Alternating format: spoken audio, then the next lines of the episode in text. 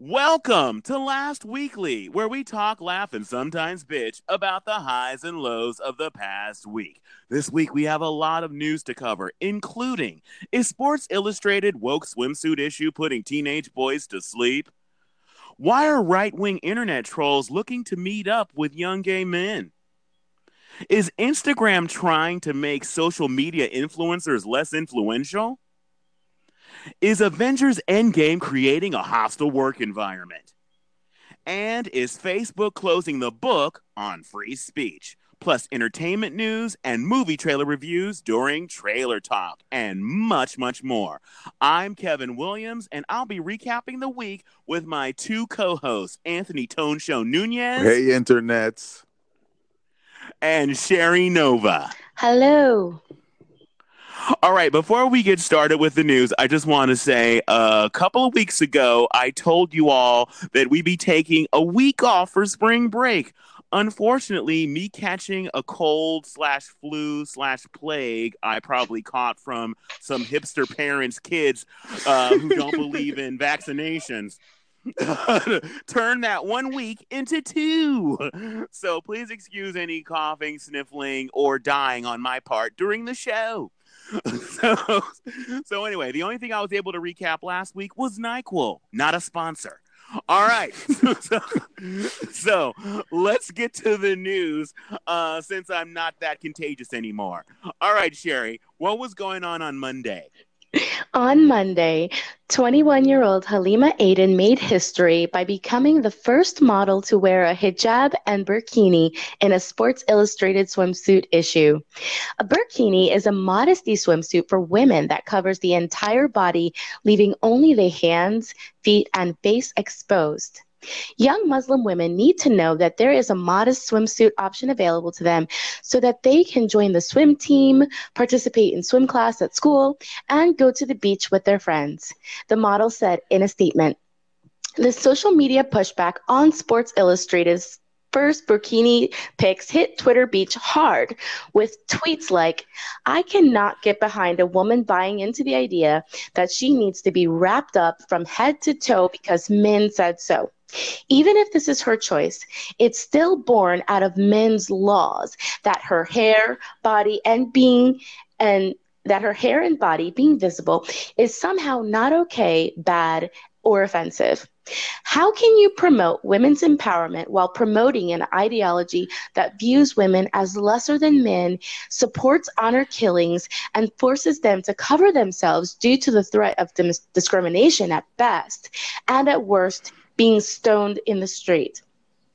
So glad feminists in Iran are protesting the mandatory wearing of a patriarch a patriarch a patriarchal symbol of oppression so that Sports Illustrated can gain woke points from PC idiots here in the States by featuring the symbol of oppression. You guys, is Sports Illustrated featuring a model in a burkini moving fashion forward, or is it just giving female oppression a makeover? What do you guys think? Tone, you want to go first? I will go first. Hey, Kevin, it's very nice to have you back, by the way, before I jump into this commentary. I look happy to be alive. We all happy you alive. Great job, Sherry. So I looked up swimsuit and it says a swimsuit is a garment worn for swimming. Synonyms for swimsuit include swimwear, bathing dress, bathing suit. So by looking at these pictures uh, of Halima Aden, um, this is clearly a swimsuit. So my my approach to, to this whole um to the opinions that people have is I think it's it's it, this works on three different levels. One, let's not fantasize that that Sports Illustrated uh, bikini issue is anything more than the best thing that a young man can find if there's no Victoria's Secret catalog available. Okay, uh, it's not a woke place. It's not a place to, to I think to to move anything forward. It's clearly made for for for the whacking. Come on. So it's a very weird thing. Weed whacking? I, I, would say some other type of whacking off. so I, I, don't think it's a place um, for people like to find moral points on. I think it's really odd that this is this is this is the the the battleground they've chosen to, to move this conversation forward. I don't think this is there's anything wrong with a woman um, wearing this type of swimwear or any type of swimwear. It's, it's, it should be their choice, obviously. But I think it's weird to uh, when this is a magazine that's totally directed at the male gaze, and this is something that's something that men have always looked to, and it's a place that's always objectified women. So it's kind of odd that you're going to put this type of model in front of them, this type of swimwear. That's what I think. Well, I think what they're trying to do is a get woke points, like that one guy said, but um, they're also uh, they've tried to stretch what they call the kind of boundaries of what Western culture considers beautiful. Um, a couple of years ago, they put plus size model Ashley Graham on the cover, and then they put snowboarder uh, uh, Brianna uh, Huckaby, uh, who actually uh, is an amputee. They had her. They featured her in the magazine in swimwear. So they're they're basically trying to broaden just the you know the regular model they always had before, uh, and you know uh, stretch the idea of what's okay. Uh, or what they're going to present as okay or beautiful or sexy or whatever for the teenage boys of the world. Um, so I understand that, but I have to kind of agree with the some of the commenters that on Twitter that Sherry read because the whole idea of the hijab or uh, and the uh, burkini, and it comes from the word burqa, you know, that head to toe covering. But uh, I don't know why they decided to, com- to combine those two words because a, a, bikini and a burqa could not be more opposite. So putting them together is wacky to start with. And um, so it would be I'd feel differently in um, and this is easy for me to say as a western person who's you know not religious um, definitely not muslim would be the fact that at the uh, they actually had they uh, sports illustrated released a video of uh, this photo shoot happening. And it actually they actually went to somalia uh, uh, to a city, I guess, where this actual, where the model's actually from. And we see her in this bikini, and then we see all these boys and men around her, and they're wearing like Speedos, and they are also Muslim. So it's like, why is it okay for them to like, you know, rock out with their blanks out, and she's got to be covered from head to toe? That so that to me is the issue. It would be different if the guys were covered from head to toe, if guys were wearing bikinis there because they were Muslim and they're trying to be modest. It just it's interesting. The one the only people that seem to be have need to be modest are the women. And when there are places that there are laws that say they have to be modest, where uh, you know, you can be, you know, imprisoned, uh, shunned, your family can be shamed, uh, or even worse than prison uh, in some cases for not dressing, uh, you know, showing any part of your body or hair or anything as a woman, it it just feels weird to have Sports Illustrated be kind of celebrating this. It to me anyway, it feels kind of weird or not right in 2019. What do you think, Sherry?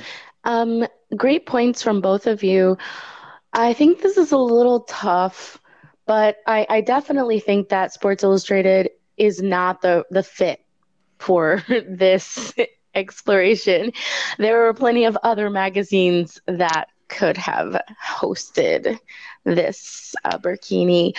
Um, Tone brings up really good points. The, the the use of the Sports Illustrated magazine is to be tucked under your pillow, under your bed, where your mom can't see it because you're underage. So it's it's it's really really strange.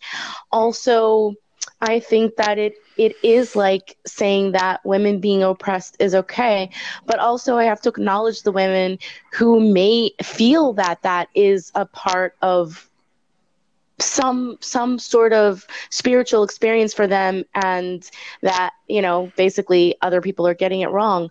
So i have to acknowledge both sides but i think that absolutely sports illustrated is not the magazine for the bikini. Okay Okay, side note, I have to say, what is it about being a pubescent child that makes you think that you're the first person to think of between your mattress and box spring as an ultimate hiding place that no one would ever think to look? I don't know what it is about that that every every kid thinks that no one would ever think to look here. So I don't know now with like uh, post millennial kids if that's even an issue because it's like what what are they hiding their phone? So they don't even that's another thing. Oh my god you kids the access to pornography you have it's a it's a golden age. Anyway. Like i don't think these kids have ever had to hide anything in the bottom of a hamper in the bathroom. Like these kids are spoiled. Yeah. Oh my god it's it's so not fair. It's so not fair. Hilarious. All right all right, Sherry, what was going on on Tuesday? On Tuesday, the Daily Beast reported that a pair of right wing provocateurs are being accused of attempting to recruit young Republican men to level false allegations of sexual assault against Democratic presidential candidate Pete Buttigieg. Buttigieg. Buttigieg. Buttigieg. Thank you. a Republican source told the Daily Beast that lobby that lobbyist Jack Burkman and internet troll Jacob Wohl approached him last week to try to convince him to falsely accuse Buttigieg, the mayor of South Bend, Indiana, for, um, for engaging him sexually while he was too drunk to consent.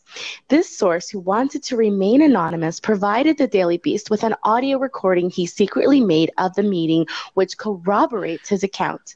In it, Wohl appears to refer to Buttigieg as a terminal threat to President Trump's reelection next year. Hunter Kelly, another young man Jacob Wohl and Jack Burkman were trying to recruit to make false allegations, posted a message to his Facebook timeline headed, I was not sexually assaulted. It's important for everyone to know that I was not sexually assaulted and would never falsely accuse anyone. To keep it brief for now, I was approached by a political figure to come to DC to discuss political situations from the standpoint of a gay Republican. When I arrived, they discussed Peter Buttigieg and started talking about how they would be working a campaign against him. I went to bed and woke up to a fake Twitter at Real Hunter Kelly and an article that I in no way endorsed or wrote. I have since left and am working on a formal statement to give everyone, including the Buttigieg family. Guys, what part of this story do you find the most surprising? That these Trump supporters are recruiting men to make false sexual assault claims about a political rival? Or that they think the biggest threat to Trump's reelection is the first openly gay Democratic candidate for president? Get him, Kev. Okay, all right. I have to say that the reason why I pushed for this story was because of the fact that I was totally stunned that these right wing, um, I don't want to say nut jobs. Um, what's a nice way for me to you say just that? said But it. That's what they are Nice nut jobs. All right. Well, okay, yeah, but um, that that they would be focusing their lasers on Pete Buttigieg so early in the campaign that they would consider the first out gay man. In fact, uh, they just it was just announced uh, this week, uh, uh, release this week that uh, Mayor Pete and his husband, whose name I'm forgetting right now, I think it's Chasten, Chasten, are are on the cover of uh, Time magazine. And so that they would actually think that he was an actual threat is amazing to me because I'm going to admit my not woke moment or my moment of just doubt in America, honestly. I didn't think Barack Obama would be that America was ready for a black or a biracial president. And so when he was running for the nomination, I was all like, oh, Hillary all the way, y'all, because there's no way that that America can handle a, a, a black first lady. They're just they can't. They were like freaking out about Michelle Obama and like, oh, she was like uh, every time. Remember how when uh, she fist bumped uh, Barack at one uh, during a rally and there and and Fox News referred to it as a terrorist fist jab. and, I'm like, and I was like, oh my god, America can't handle this much melanin. They just can't. And so I was thinking the same thing with uh with Pete Buttigieg. It's just like I think he is an incredible man. Every time I see him speak, I am moved. I feel uh more even more American and more pride in America. I love the way he talks about us as a nation, as a people, and the aspiration that he he brings back. Uh, you know, because I feel like we've been beaten so beaten down with our national discourse because of you know who is leading our national discourse at this time so i kind of felt like there's just you know even though he's definitely having a moment right now there's no denying it he's gone up in the polls no denying it but it never even dawned on me that there was a chance he could get the nomination so that, that these right-wing nut jobs are already out there recruiting gay guys uh, who are Republican mistakenly. I, I can't, thinking about nut jobs. what, anybody who is a Republican homosexual or a heterosexual that ha- that has uh, ownership of a vagina, or anybody who has any kind of melanin, anybody who isn't an old white guy, I have. Other than that, I don't understand why a Republican, honestly. Uh, so that to me is the is the walk is, is the takeaway from this story is that they are actually thinking that America could vote for a gay president. So what do you think, Tone? I'm completely on the same train. I just thought that did they do any polling, any research? Like the, I would think that Bernie Sanders or Biden or Kamala Harris would be the the person they would go after. Like I just seem like it like, do they know something we don't know? I, I think you said it best, Sherry. Well, to be honest, I have never seen him speak or anything. I'm pretty sure I don't even know what he looks like. So I can't speak on the subject, but listening to Kevin, it sounds like he's a great guy. And because Kevin said that he feels moved and kind of feels hopeful about our country, I am going to check this guy out because um, I want to feel that way. So, I mean, if they think that he's that big of a threat, I'm I want to check him out. Well, he's actually done a couple of CNN town halls and he's hard to miss. He's been on so many different shows. He's even been on TMZ Live. So there's nobody he won't talk to. And one of the most refreshing things about him, and the reason why I think he's literally come out of nowhere to become a top tier candidate in a matter of weeks, is the fact that he doesn't talk like a typical politician. When he's asked a question, he does something insane. He actually answers it. Just straight straightforward answers. Doesn't dance doesn't move or bob or weave or dodge or give himself wiggle room to, to change his answer later. He answers it straight on and i think that straight talk has uh, failed and derailed people like beto o'rourke. People thought that he was going to be a big thing. I thought he was going to be a big thing once he entered the race and he seems to have if not fizzled definitely not done well uh, so far.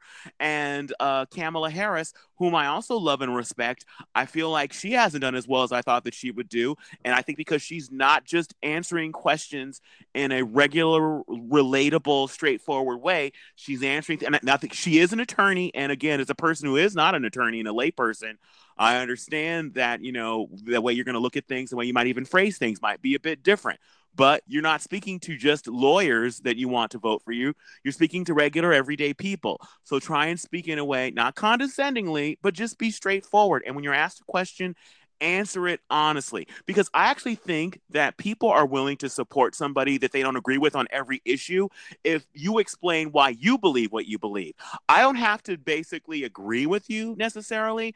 I just need to believe that you're a good person and that you believe in this country and that you're fighting for uh, you know, to make America a, a, a, a, better place for everyone, not just for some people, like the current president. I was thinking great again. But well, again, even using the term that I always loved about that "great again" thing of his was nobody ever asked the question. I want to exactly. Can you give us a date of when America was great and what was going on when America was great? Because my Good guess question. is when America was great, did women have the right to vote? When America was great, were uh, were uh, people uh, of color allowed to vote? Were they able to move freely? you know that kind of thing. So I always wondered exactly when was America great and when did it stop being great? My guess is it stopped being great when people of color and women were able to say stuff without being locked up. Mm-hmm. All right, so let's move on to Thursday. Wednesday. I'm sorry, Wednesday. See, you know, I'm still sick. I'm still sick, you guys. I know days. On of, Wednesday. What are, what are, the days of the week again? What order are they in? what was going on on Wednesday, Jerry? We got you covered. On Wednesday, it was announced that Instagram is considering removing the number of likes from posts. The move mirrors efforts by social media companies like Twitter to make their platforms healthier places for their users. Later this week, we're running a test in Canada that removes the total number of likes on photos and video views. Facebook said in a blog post ahead of the company's F8 developer conference We are testing this because we want your followers followers to focus on the photos and videos you share, not how many likes they get. According to a recent study published in the Psychological Science, the same brain circuits that are activated by eating chocolate and winning money are triggered when teenagers see a large number of likes on their photos. The teens were also more likely to click on photographs that had more likes on them.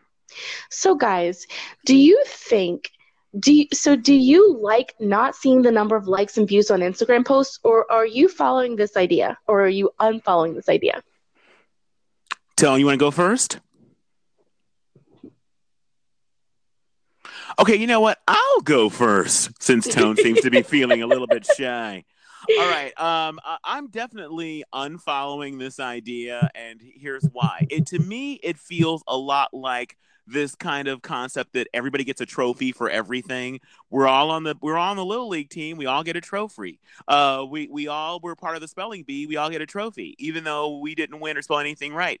And so sometimes you're gonna uh, you're not gonna win. Sometimes you're not gonna get as many views as someone else. Sometimes your picture isn't gonna get as many likes as someone else. And the idea that because of that we can't share information about the number of likes or whatever. It's like we're we're we're telling parents not to parent their children and to tell them that they're worth more they have more value than the number of likes a photo gets. So to to try to um, derail parents actually parenting their children, what we're going to do instead is just remove the likes so nobody can see. But uh, part of this uh, test will mean the kid will still be able to see how many likes their video gets. And my guess is this.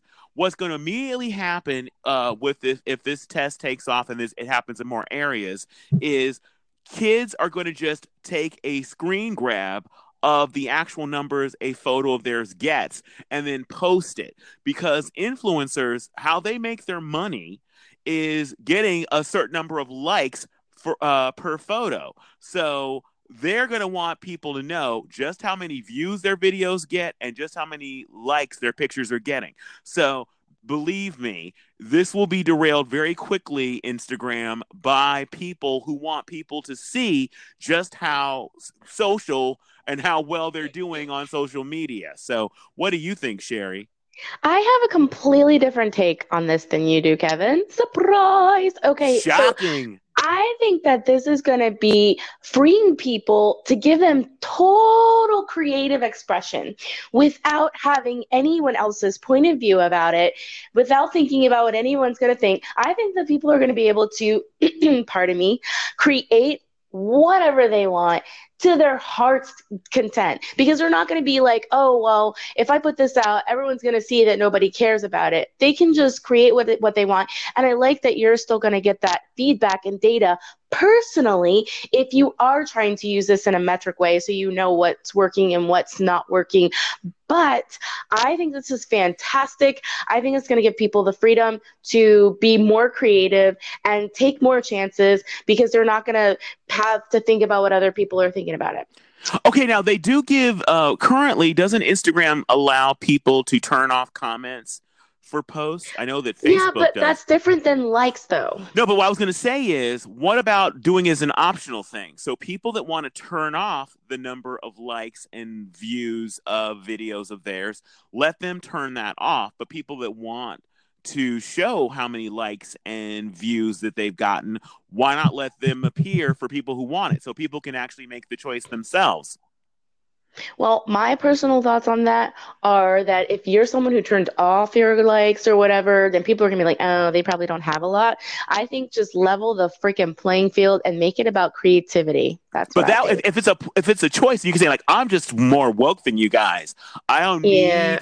I don't need the validation of showing how many likes and views I'm getting, even though last weekly on Twitter is getting a lot of likes and follows. All right, so um, so Tone, what do you think? Well, as far as the likes, I think it's going to be a, a great move for mental health. We're living in an age where we really don't have that much information. What's going to happen with this type of uh, exposure to likes and and the constant um, people wanting to to gain attention? And so, for for young people who are growing up in this, I think it's going to be very helpful for them to actually like refocus um, what they're doing on these platforms.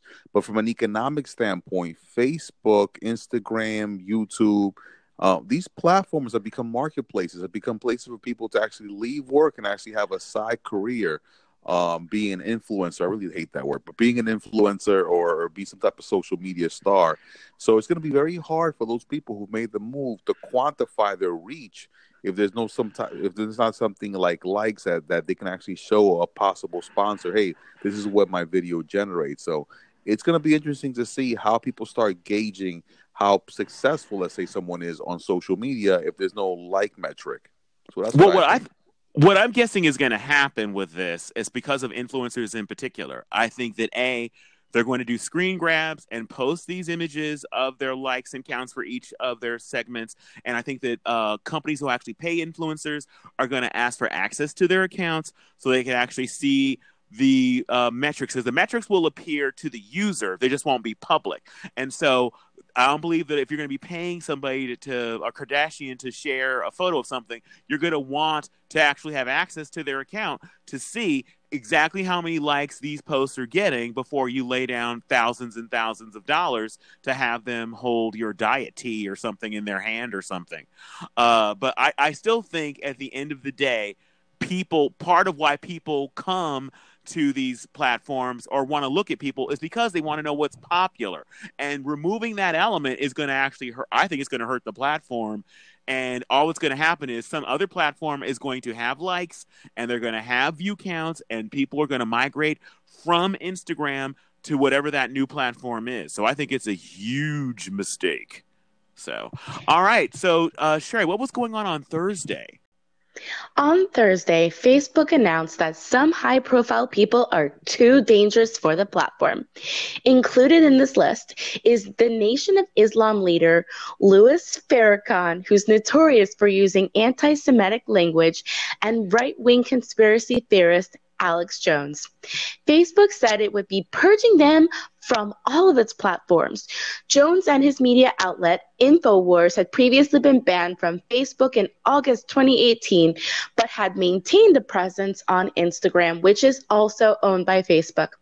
On Thursday, Jones and InfoWars were barred from Instagram as well. In the statement, a Facebook spokesperson said, We've always banned individuals or organizations that promote or engage in violence and hate, regardless of ideology. The process for evaluating potential violators is extensive, and it is what led us to our decision to remove these accounts. You guys, do you think these Facebook bans are a step in the right direction or a step towards the end of free speech? All right, do you want to take this one first, Tone? I would say that Facebook is not uh, stopping anyone's free speech because Facebook is a is a private company and they can control what's on their platform.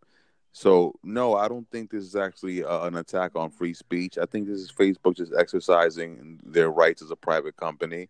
Um, these people are just going to be pushed underground to more right wing websites somewhere where they can actually cause more damage and be more concentrated.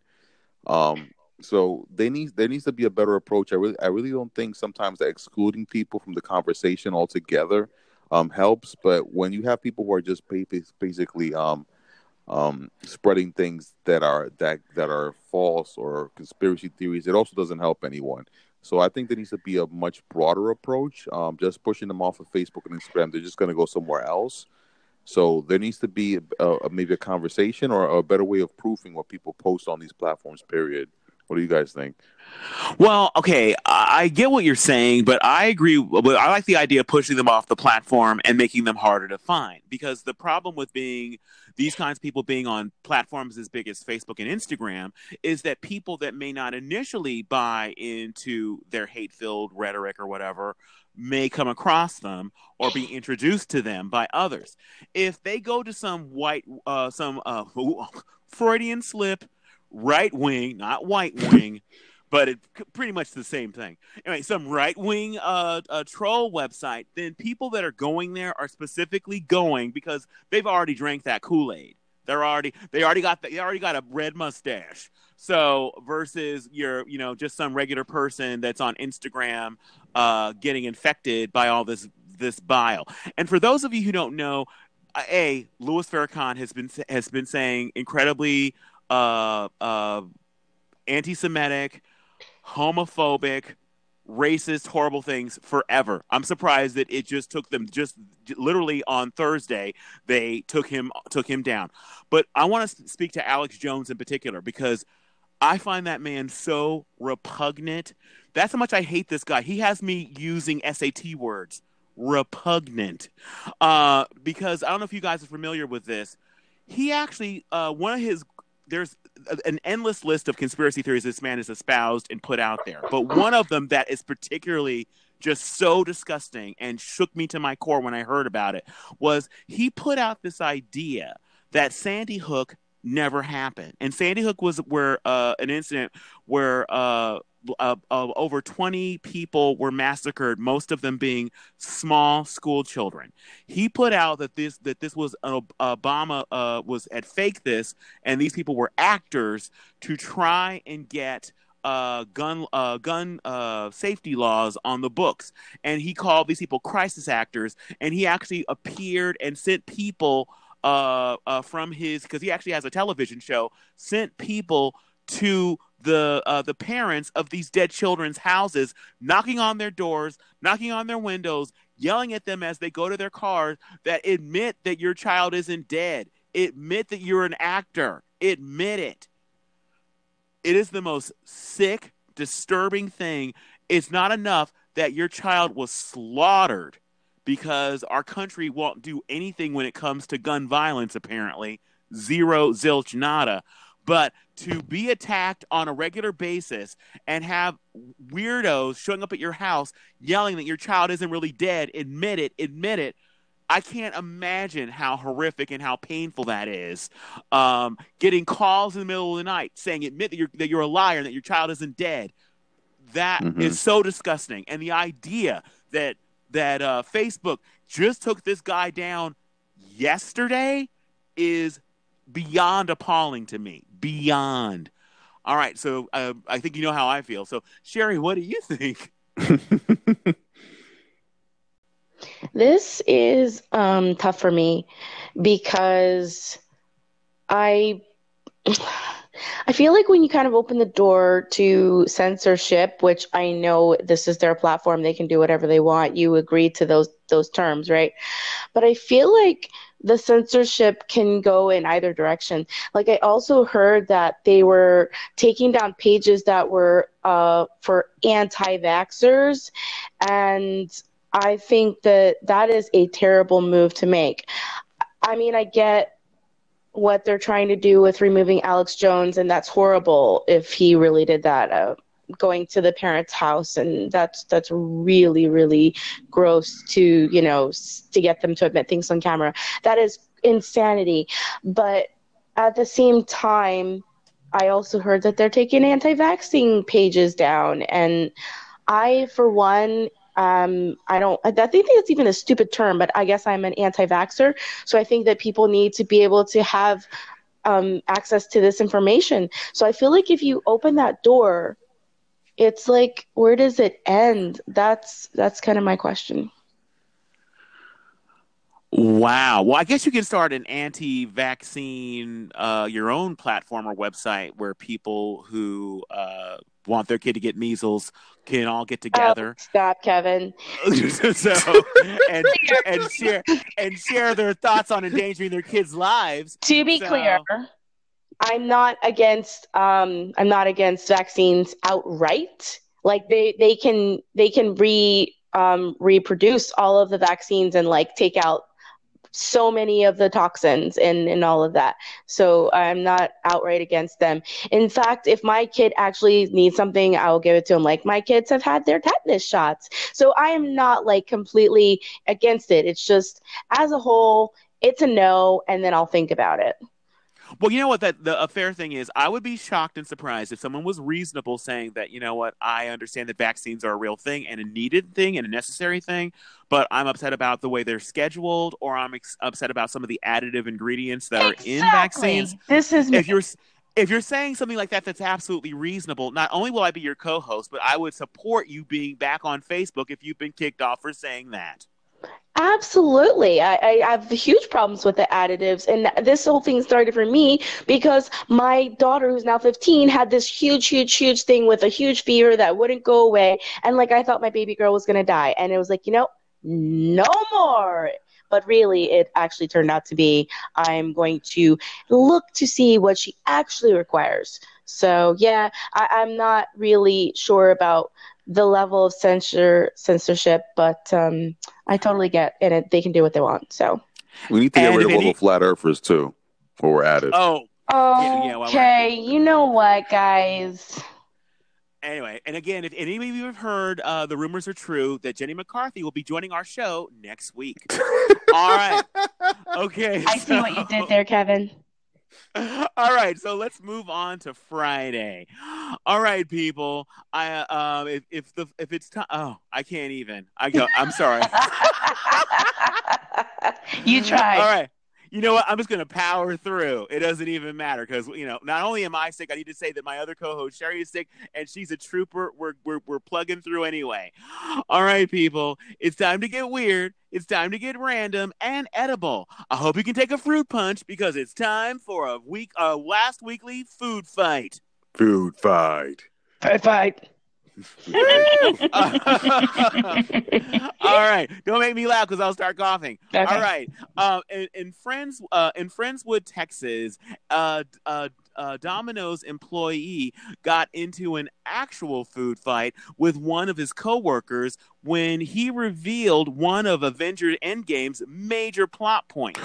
Accor- according to NBC News, the employee punched his coworker in the chest after hearing the unwanted spoiler and was charged with misdemeanor assault. One of the responding officers, uh, Lisa Price, told NBC that uh, reviewing her department's report on the incident also spoiled the plot for her too. Oh my god. But, but, but she, but she she says she still uh, plans on going to see Avengers Endgame in theaters. So this story brings to mind two questions for you guys. The first thing is, um, has uh, hearing a spoiler about a movie ever stopped you from going to see it? Uh, a movie that you actually wanted to see. And my second question, because you know I love food talk, um, I want to know what is your must-have movie theater snack? All right, Tone, you're up first. Wow. Why I gotta be first? Well, my, my favorite snack at the movie theater is a cheeseburger, um, French fries, hot dog, chili dog, popcorn, Snickers. I like everything, honestly. I, I love all the food at the movie theater. I wish it wasn't so damn expensive. Next time I go to the movie theater and I buy food, there should be a freaking flight because because that's how expensive it is. It's like airport food. Um, and I can understand that person punching another person. I'm not condoning it, but I understand it. I actually went to see Avengers. Of course, no spoilers. But um, I actually was off off the internet for two days. Like I was scared to go on Twitter because I didn't want to get a spoiler. So I I don't condone violence, but I understand it. Okay, so but have you ever? Uh, has there has there ever been a movie you wanted to see that got spoiled by someone or on the internet or something, and it stopped you from going to see it? No, I- I'm very cautious, Kevin. Well, obviously, Obviously, if you, you left stayed so, for two days. today, that we were because we were out, we were Sherry and I were wondering like, where the hell is Tone? Now we know where you were. You guys were Hiding from- sick. I didn't want to catch the digital virus. Oh yeah, so you, all right, so you were hiding from us and the internet, so you wouldn't have any Avengers Endgame spoilers. So all right, Sherry, what are your favorite uh, must-have movie theater snacks? And uh, has a movie ever been spoiled for you and stopped you from actually going to see it? Okay, my honest to gosh first thought about favorite movie, food, snack, whatever is totally inappropriate. But um, I have never had someone spoil a movie because I don't really go to the movies that often, so that hasn't happened before. What snack is inappropriate? I'm cheese doodles. Like I don't understand. I'm still. I, I, we want to know. Yeah, is it an adult snack? What are you talking? What adult are you are, are are, there are for you are you are you are you snacking on edible underwear while you're at the movies? What are you eating? Like little Dude. weenies. when you first asked, I thought about how I went to the movie theaters for the first time with my boyfriend, and the theater was completely empty, and I was just like, man, that is all. That is it. Oh of wow! okay, uh, all right. Wow. Okay. Again, if your kids are listening to our show, we love having them, but we love very, kids. we're very very sorry. I All miss right. them. oh my God. All right. That's nothing. That's that's what I heard worse when I was watching the Senate hearing. Anyway, Oh my God. apologize Oh to my the kids. Anyway. Um, yeah, wow. Popcorn or anything like candy or anything like that or, or soda or anything to be honest but if the person next to me whom i know is got has a big you know bag of popcorn i may reach in to their bag and have a few pieces but i'm not like gonna go and buy it and start eating it I don't know if we're now- talking in code. I'm confused, but okay. Oh, ouch. Oh my God. Big bag of popcorn. Ugh. You guys are Right. make me start coughing. I need to, I need to calm down. this again, another episode of Last Weekly After Dark. I really do like hot dogs though. Like seriously, hot dogs, burgers. Well, you're not the only one, apparently, Tone.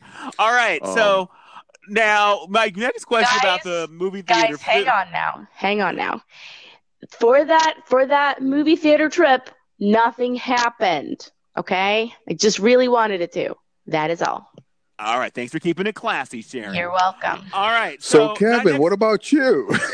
okay, I'm about to answer the question, but before I answer it, I want to ask this this next second part is, what do you guys feel about bringing outside food into movie theaters? You mentioned the price tone. A lot of us have an issue with how expensive movie theater food is.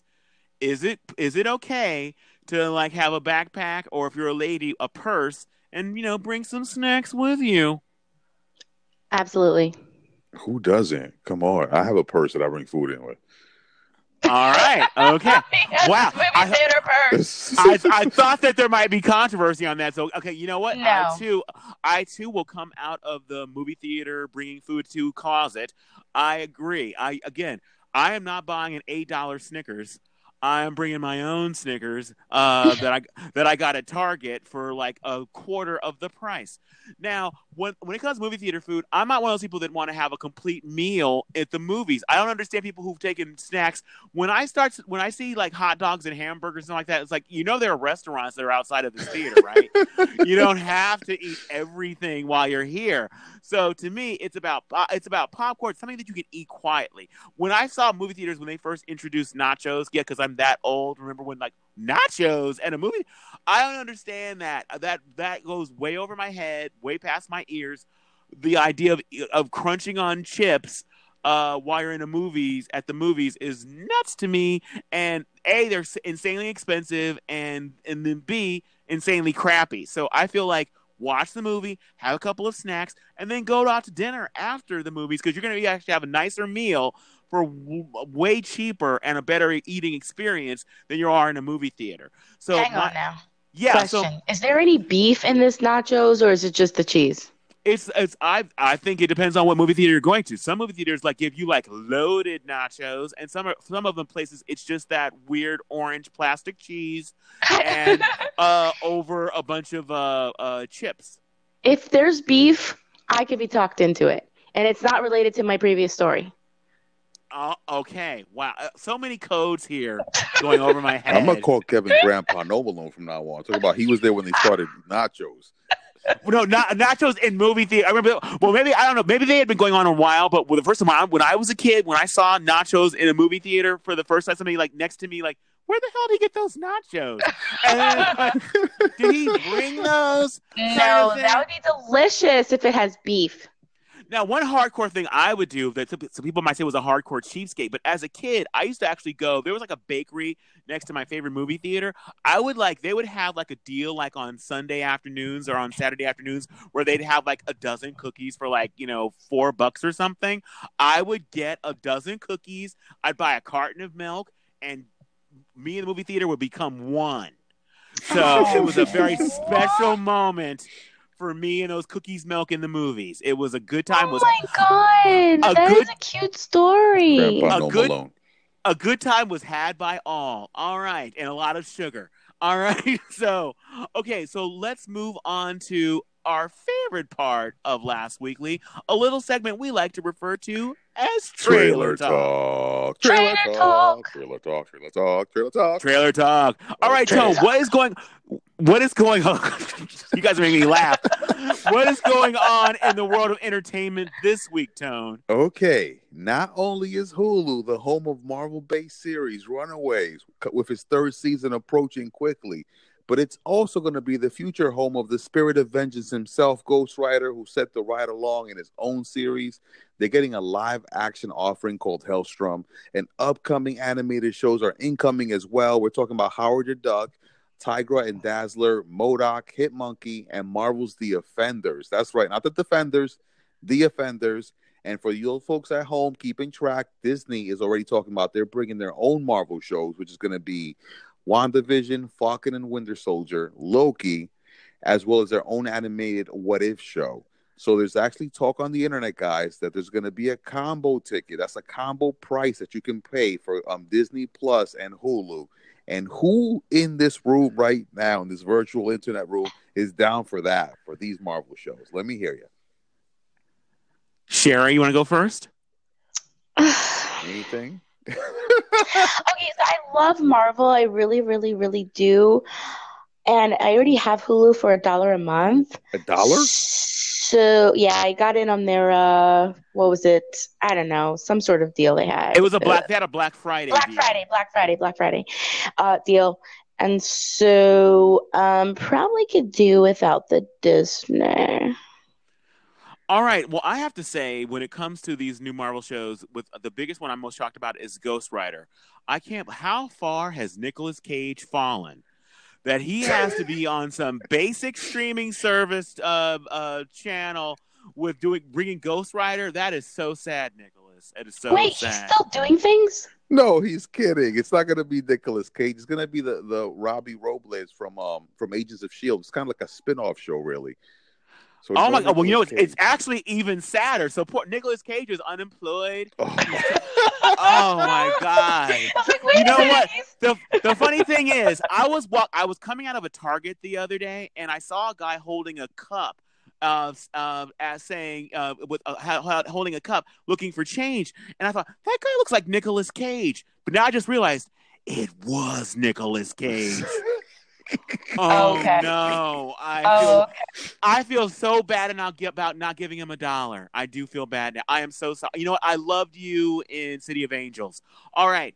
Um, you know he can't hear because he doesn't have money. But anyway, wow, wow. honestly, I'm with Sherry. I actually, I don't, I actually pay less than a dollar. I pay zero dollars and zero cents for Hulu because if you if you have Spotify, you can actually piggyback and actually listen to Hulu for Frizzy.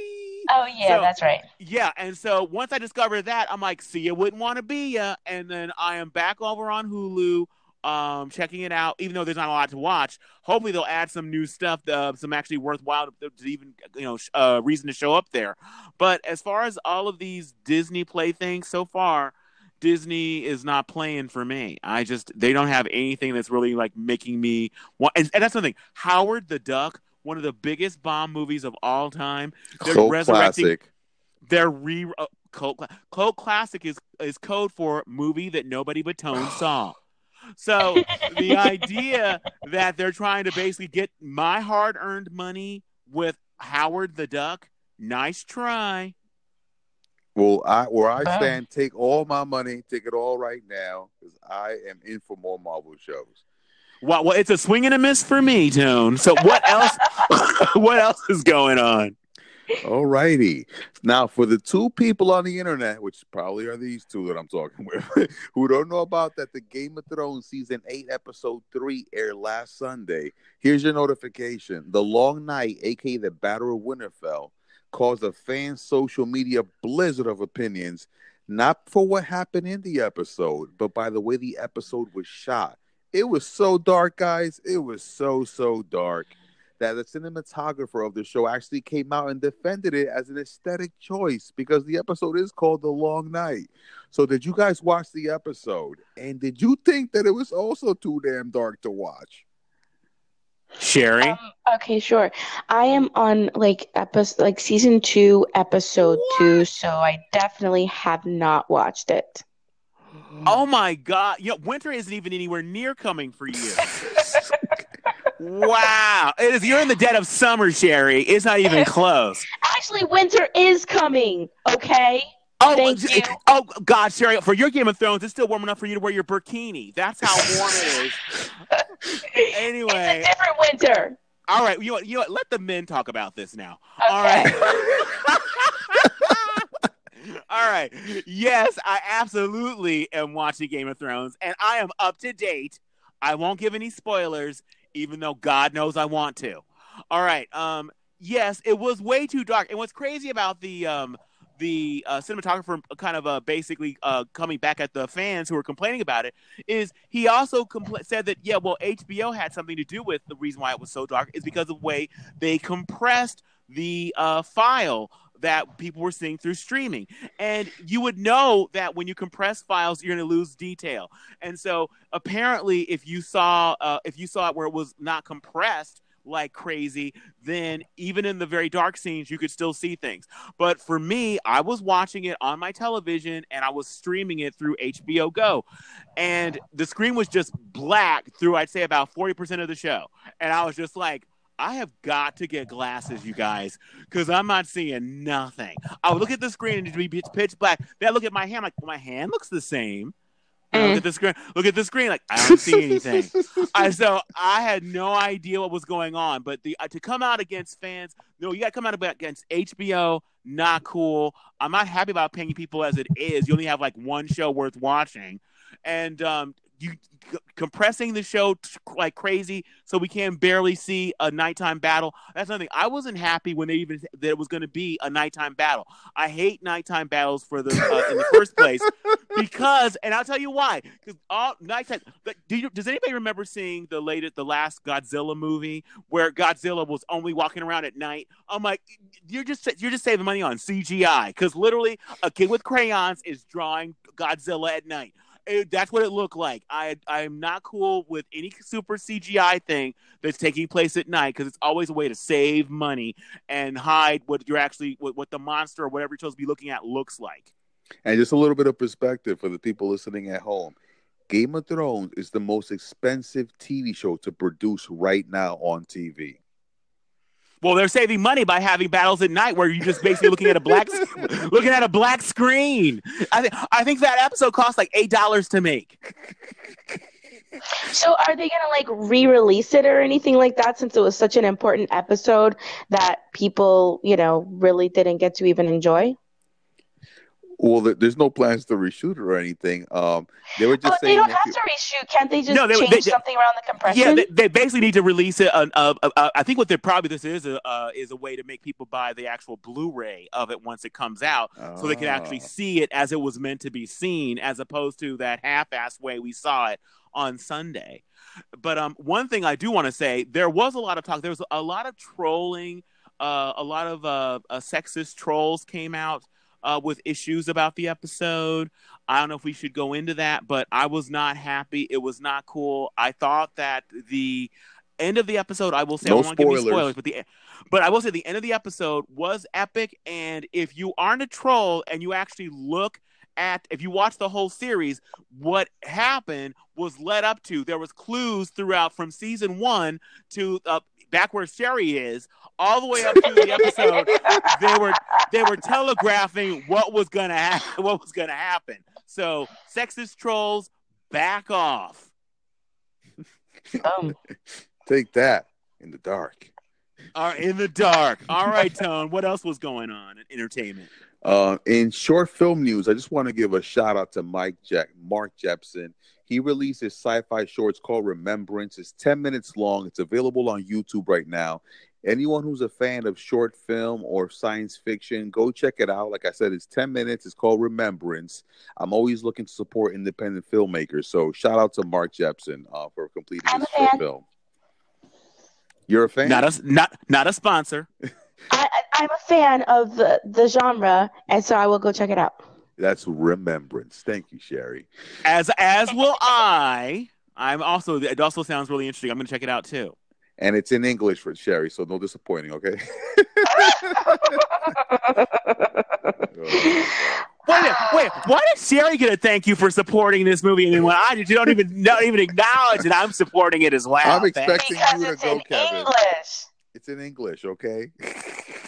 Wow. All right. Ouch. All right. Sci-fi Yeah. all right. lovers. So moving along, um, Kevin, we're about to get into our favorite, favorite part of our favorite part, but please let the people at home know what's our trailer rating system.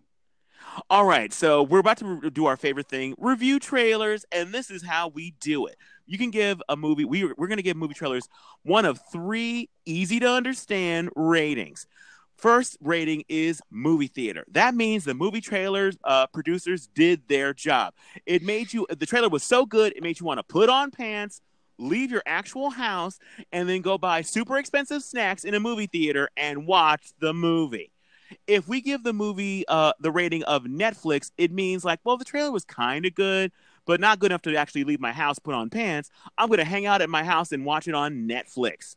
So, and if the trailer uh, was an absolute waste of space and time, and you're enraged over the three minutes of your life that you could never get back, we will give that trailer a kill. Kill. Natural causes. All right, Tone. So, what is our first victim? Speaking of kill, Sonic the Hedgehog is an upcoming adventure comedy film produced and distributed by Paramount Pictures. It's based on the Sega video game franchise. The film is directed by Jeff Fowler and is written by Josh Miller and Patrick Casey and Oren Uziel. Um, and basically, it's a budget of 90 million. Um, Kevin, why don't you give them the synopsis at home? All right. When uh when Sonic is discovered by a human for the first time, he res- uh, oh actually I'm sorry. that is not the synopsis. Okay. um let's see. Uh Sonic the Hedgehog. A cop in a rural town uh in the rural town of Green Hills uh will help Sonic escape from the government who is looking to capture him. Ooh, that's so in depth. I know, doesn't that make you want to like run out and see it immediately? So, ladies first, Sherry, what did you think of Sonic the Hedgehog, the trailer? Um, I was really distracted by the fact that it looks like a man wearing a costume. that sounds like the most. do you want to? Do you want to elaborate? Also, like, why did they play uh freaking Gangsta's Paradise? Yeah, that that's it. I actually want somebody. There's some. I'm sure there's some nerd out there, and I'm saying nerd with love because I consider myself to be one as well. That has actually looked at what movies, what songs get played in movie trailers the most. Because there's certain "Shake It a Baby" now. That has been in eight billion trailers. There's certain songs that keep ending up in trailers, and "Gangsta's Paradise" for some reason is one of them. But why Sonic? I have zero ideas. I, oh, I you know just what? have so many questions. Yeah, because people were because people were playing Sonic the Hedgehog in the '90s, and so that's a song from the '90s. I have no idea why. Okay, there's more. There's more songs available in the '90s. Um, I, am I rating it now? Uh, yeah, that's what Okay, that's what we do start during over. trailer talk. So, Sher- Um, Sherry, what are you giving Sonic the uh, Sonic the Hedgehog movie? I'm giving it a natural death, although I believe it was murdered by the producers or the people who created it. Oh, ouch. Sherry, Sherry does not like to kill, so that that she did not like that trailer. wow.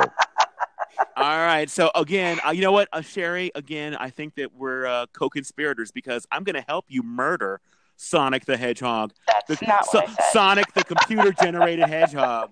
We're gonna we're gonna kill him together. I'm gonna get a couple of knives and we're gonna hide out in an alley and we're gonna get him as he runs by. Um, I'm not a part of this. I will say, well, oh, fine. Now that I've uh, uh, admitted on on on on the air that we're going to commit a murder, now you're out. Well, anyway, I have re- I have recordings of us planning the murder, Sherry. So too late, too late. You're going down. If if I go down, you go down too. Okay. All right. You know, you know, prison stripes prison stripes are slimming, so we're gonna look good. All right. So um, I gotta say the there was two lines in the movie that I have to, uh, in the trailer that I will say that were kind of funny, uh, but like I was I was embarrassed to laugh at them. One of them is when uh, Sonic is like hiding somewhere and the first human discovers him, and he goes um meow. like uh, like he's trying to pretend to be a cat and like a very a cat wearing white gloves for some reason. But anyway, so that was weird. And I but I did laugh. And then the other one was when he's like running, he stops for a second and looks at his. I guess he's wearing a Fitbit, and he goes, "Wow, over, nine thousand, uh, over nine million steps so far today." kind of thing. So it's like that was I think those are probably the funniest lines in the whole movie from the looks of that trailer, which is why I'm why I'm happy to give that trailer a kill. Even though I do feel bad because Tika Sumpter, an actress I have a thing for, is in this movie. So Tika, you need to talk to your management and look look into getting new management. All right, Wow. Tone.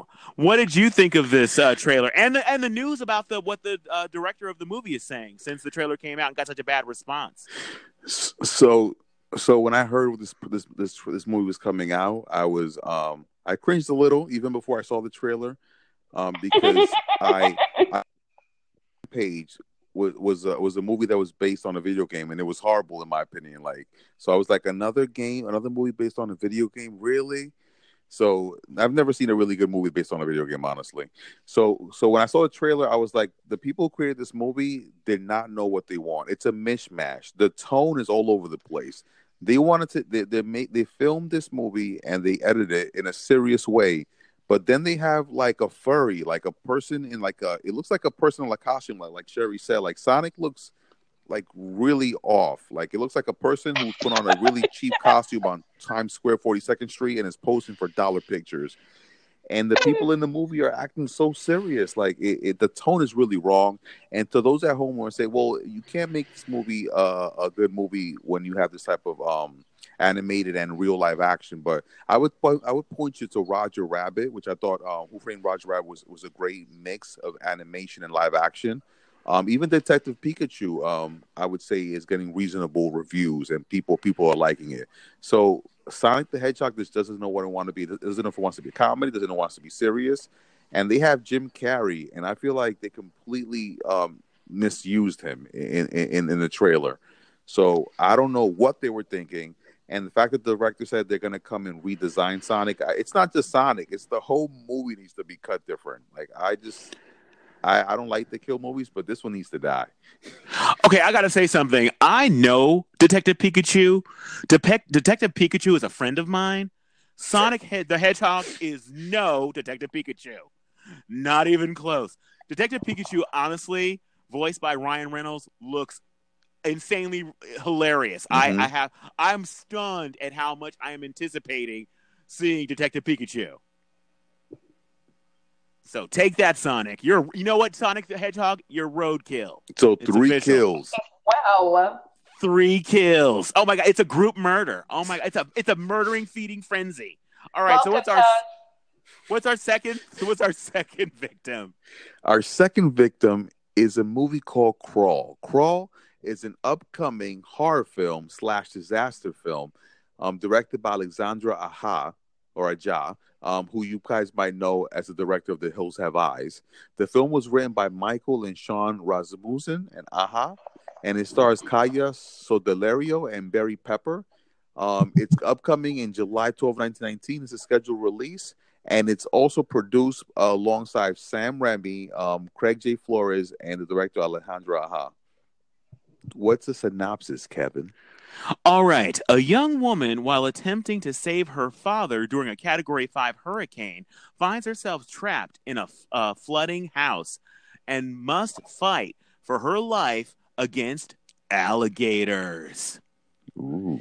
Okay, no, you know what? They don't have this, but this should be their. T- this should be the tagline from this movie. Global warming just got scarier, because for those of you out there that live in places like Florida and don't believe in global warming, yeah, well, uh, but the next time there's another flood, the gators are coming to munch.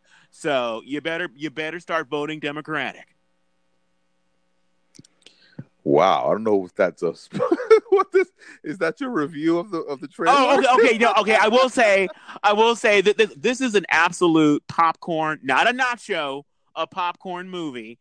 Um, if you like seeing computer gen- computer generated giant alligators munching on hill folk, then this is the movie for you. Oh, so I'm gonna give it a Netflix. I'll give it a Netflix because I, honestly, there is a part of me I'm not proud of that part of me that that does like watching gators munch on hill folk. Wow, wow. All, all right, Sherry, what did you think? Okay, so if it wasn't for the actress, uh, what is her name? Tone. It's uh stars Kaya Scodelario. Okay, so if she wasn't the actress, I, I wouldn't even I wouldn't even watch it, but I really liked her in Maze Runner. So I'm gonna Netflix it. Yeah, somebody tells me she's gonna be the final girl. So she's gonna everybody else is gonna get digested, but I think she's gonna come out of it okay in the end. It looks like in the trailer like she's the only girl in the trailer. Like Oh no, a lot of believe me, there's gonna be a lot of there's gonna be a lot of chum in that water. Believe me. chum, chum. wow. So I, I heard before I watched the trailer that, that Sam Raimi was involved. So I was already excited about this. Um, I actually like his Spider-Man movies. I know that they're polarizing to some, but I thought um, Evil Dead is also a, a great film. So um, he has a specific aesthetic and a way of uh, telling stories, and he's not directing this one. He, he's uh, producing.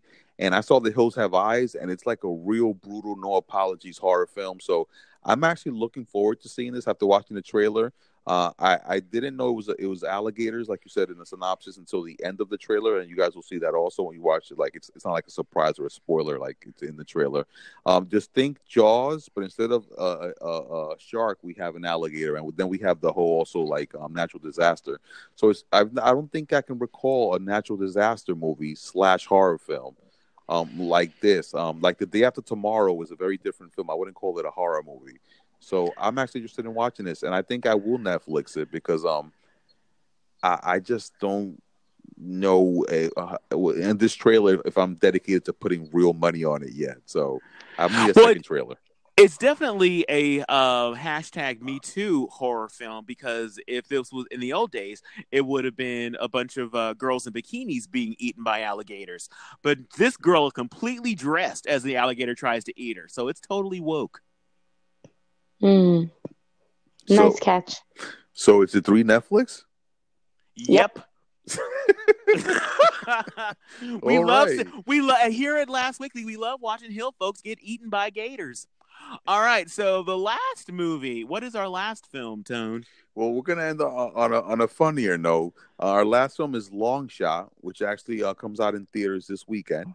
Uh, it's a 2019 American romantic comedy filmed by Jonathan Levine and written by Dan Sterling and Liz Hanna. Um, it stars Seth Rogen and one of my favorite actresses or actors, um, Charlize Theron. Um, and also stars O'Shea Jackson, Andy Serkis, June Diane Raphael, Bob Odenkirk, and Alexander Skarsgård. Uh, what's the synopsis, Cap? All right. Uh, when Fred uh, Farkas uh, Farkasley, I'm not sure how to pronounce his last name, uh, reunites with his first crush, one of the most influential women in the world, uh, Charlotte Field. Uh, he charms her uh, as she prepares to make a run for the presidency. Charlotte hires Fred as her speechwriter, and sparks fly. Mm-hmm. Sherry. Um, it looks interesting. I'm going to say that I would Netflix it. I mean, I don't really care, but I, I like Charlize Theron. It seems like it could be interesting enough to, to, to give a go. I would definitely not spend money on it. So it's a Netflix for me. All right, for me, I, I agree with Sherry. This is a Netflix movie because um, I love Charlize Theron. And um, this movie brings to mind a controversy that's been going on as long as there's been Hollywood movies and TV shows is the idea of a slubby, some might say unattractive guy with some insanely hot, totally out of his league woman.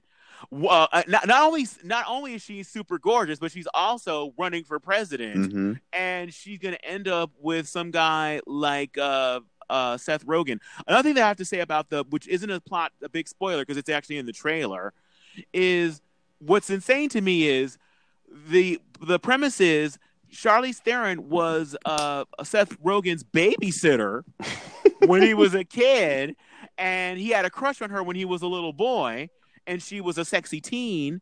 Now she's a sexy adult running for president, and for some reason is stupid enough to actually have sex with Seth Rogen. So I guess we've been trained all our lives to to watch insanely hot women choose guys that are insanely not hot. Um so I guess I will watch it on Netflix and be annoyed at the fact that she would never ever have sex with him in real life. I'd like to see a I'd like to see a gender swap in this kind of thing. I'd like to see some movie. I don't know who the current oh oh my god what is uh, what is what is that actress's name Rebel Wilson. I want to see a movie where Rebel Wilson uh basically hooks up with uh and and fall uh, and he falls in love with her uh, like uh like you know what's his name uh Idris Elba. Idris Elba, Tom Cruise, uh, uh, Will Smith, any of that. I need to see that because that's basically the equivalent, the reverse thing. We've seen that a billion times, and we're supposed to believe every time that like Leah Remini will fall in love with the King of Queens. Uh, this kind of thing. We've seen it all our lives growing up watching TV and movies, but we never see the reverse of that. So I need to basically see Rebel Wilson just, you know, uh, and Chris Hemsworth going to town and him being into it insanely, uh, uh, just all about it. So, what did you think, Tone? Well, let me just add: it's not, it's not just the fact that Seth Rogen looks like Seth Rogen and Charlize Theron looks like Charlize Theron. It's the fact that Seth Rogen is basically he looks like a speechwriting bum, and Charlize Theron is an accomplished, beautiful, uh, well-spoken woman on her way to something, and she somehow falls for this guy. This movie is all about the male gaze, and I, just like Sports Illustrated, it's about the male gaze. Like I think this is the audience is going for. Like this is this is fantasy fulfillment for guys like me. Like yeah, um, so. Seth Rogen's basically playing the same guy from Knocked Up. An- another movie where the, another movie where the woman in that would never have sex with him. Uh, I think that was the whole point of that movie, by the way. So um, it's it's fantasy wish fulfillment, and like you said, I, I completely agree. Like this premise is so uh, is so rampant that the the guy who shouldn't gets the girl who should never date him. So I completely agree. So it's not just Rebel Wilson, but it's Rebel Wilson without a job and no prospects, and then uh, Chris Hemsworth is with no shirt, and he's about to conquer the world. And he's all like, "Let be my lady." So yeah, no. That uh, another thing that was really funny is one of his in the trailer. One of uh, Seth Rogen's friends says, uh, "I said, uh, I said, I said, uh, he said you are." Uh, no, he said your he goes, your love story is a pretty woman, but she's Richard Gere and you're Julia Roberts. And I'm like, you know what? I know Julia Roberts. that pretty woman is a friend of mine. And you, Seth Rogen, are no pretty woman. I'm like, what the hell is that? You, he is not Julia Roberts. By the way, I think Rebel Wilson can get it, so I don't I don't know what you're talking about, Kevin. Oh no, Rebel. Okay, I didn't. I couldn't think of. I was gonna say Roseanne Barr, but I don't even want to mention her, and I could not think of another another equivalent. But the closest thing I could think of to compare to the character that um that he's playing in this would be Rebel Wilson plays a lot of like loudmouth losers uh in her movies. So Rebel Wilson as I a thought comedian. she's charming in her movies. Oh my God, have you? Okay, did, did did you not see her in Bridesmaids? You thought that she was a charmer in that? That wasn't Rebel Wilson. That was um. Rebel Wilson is in Bridesmaids. You sure? I, that's yes, the- she is. She's the she's the she and her brother are roommates of uh, the main character in that. They're her roommates. Isn't she in Go? That's not her the one who's in Ghostbusters. Oh no, you're no, you're thinking of okay. You, oh my God, that just speaks to this speaks Isn't to how she unwoke also in Bridesmaids? you're. Uh, this yeah, I was gonna say this is how speaks to how unwoke you are and how totally woke I am. Oh my Is god! you're you're you're thinking of uh, the actress who's Jenny actually this- McCarthy's cousin? Jenny Mc- cousin. You're yeah, Melissa McCarthy. You're thinking Melissa McCarthy. She's in who's Bridesmaids. also she's also in Bridesmaids. So yes, you can have two women of size in the same movie tone. Oh, I am now, now you shocked painted me in a corner. I am shocked and hurt that you would be so small-minded, but you know what? That's just how it is, I guess. Yo, throw me off the bus. Wow, Tone, that's pretty rough. Was in that movie. Wow. Well, uh, you know what? Some people don't think women that aren't a size two are invisible. Tone. Some of us don't. But all right, I guess you know. you just you to- just punching hard to each today. his own. To each his own, I guess. All right. So is it a Netflix for you then? Oh yeah, it's a Netflix all around apparently. So, so wow. So we were actually in agreement for all three movies. Shocking, yes, shocking, sad, and, and stunning, but true. We are all on the same page on all three of these flicks. Even Sherry, I'm shocked. Yeah, so you know what? We would love it if you guys would check out all three trailers and let us know on Twitter what you think of each of the trailers. We'd love to hear if you give which movies uh, trailers you give a Netflix to, a movie theater to, or a kill to. Kill. That's your process. all right. All right. Here on Last Weekly, no matter how rough or crazy or weird the week gets, we like to end it with the good stuff. So, co host, what was your favorite thing about the past week? And because I'm feeling generous and sick, if you want to ha- uh, end it with the, your least favorite thing about the week, I'm totally cool with it. Tone, you're up first. Okay, no spoilers, but my favorite thing about the week is, go- gosh darn it, Avengers Endgame. Go see it, people. Just go see it. it. It was my favorite thing of this week. My very favorite thing, and I'm probably gonna watch it again in the movie theater. Take Well, you know what? my I was money. The funny thing is I was planning on going to see it this weekend, but uh Domino's guy uh that worked at Domino's ruined it for me. So I have no interest in seeing it now. So it's yeah, I'm gonna have to pass. All right, Sherry Sherry, what was your favorite thing about the week? Uh, my favorite thing about the week was like getting over the major hump of being sick and being able to function again. So that was my favorite thing about the week, not being as sick. So Wow. Oh my God, Sherry, you and I are so simpatico this week. Not only are we agreeing on uh, when it comes to movie trailers, but we're also agreeing. Uh, my favorite thing about the week is having the use of at least one nostril for breathing. I am so excited about it. Uh, you know what? You, you can take a lot of things for granted in life, like being able to breathe, but once you can't breathe, you're like, this sucks. So, just a pro tip from me to you a life hack breathing is fundamental. All right. So, if I have to choose a second favorite thing, it is this announcement that just came in, and I could not be more excited about it. So, as those of you who know me, or even those of you who don't know me, you're about to find out. I am an insane fan of Downton Abbey. I was all about it as it was as it was airing each and every season. It, when it would start in January, I would be there with crumpet and teacup in hand, being like, "Let's get this, let's do this, y'all."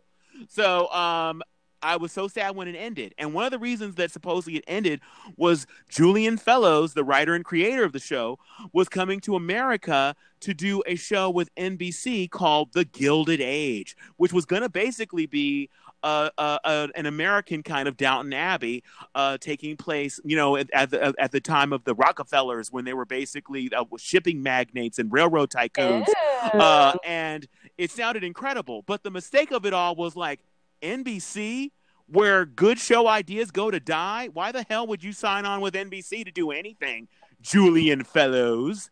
Um, so I was devastated when year after year, uh, week after week, day after day, no word on what was going on with the Gilded Age. But news broke yesterday that the Gilded Age is not only back on, but it's going where it should have been in the first place. H B to the O. Whoa. I could not be more excited about this. We're going to get our American Downton Abbey, and because it's going to be on HBO, that means two things that I love a lot brief nudity and adult language. so uh, that is my absolute favorite thing about the week. Awesome. I can't wait to, to read more about this Gilded Age. Love Downton Abbey as well. All right, so we can't do every story, but we do want to cover what you want to hear us talk about. So if you see a story during the week that you want us to recap, or if you want to share your favorite thing about the week or your least favorite thing about the week, please let us know. You can send us a message through the Anchor, a voice message through the Anchor app, and we might actually play it on the show. Um, well, but we'll definitely respond to it regardless. Even if we don't put it on the show, we we will respond to you. Uh, and you can tweet us on Twitter at Last Weekly to let us know um uh what shows you're uh what you're thinking about during the week or what you want us to cover. And oh, also if there's a movie trailer that you want us to review, let us know. And finally, you can get to us old school style with an email lastweeklypodcast at gmail.com. We would love to hear from you.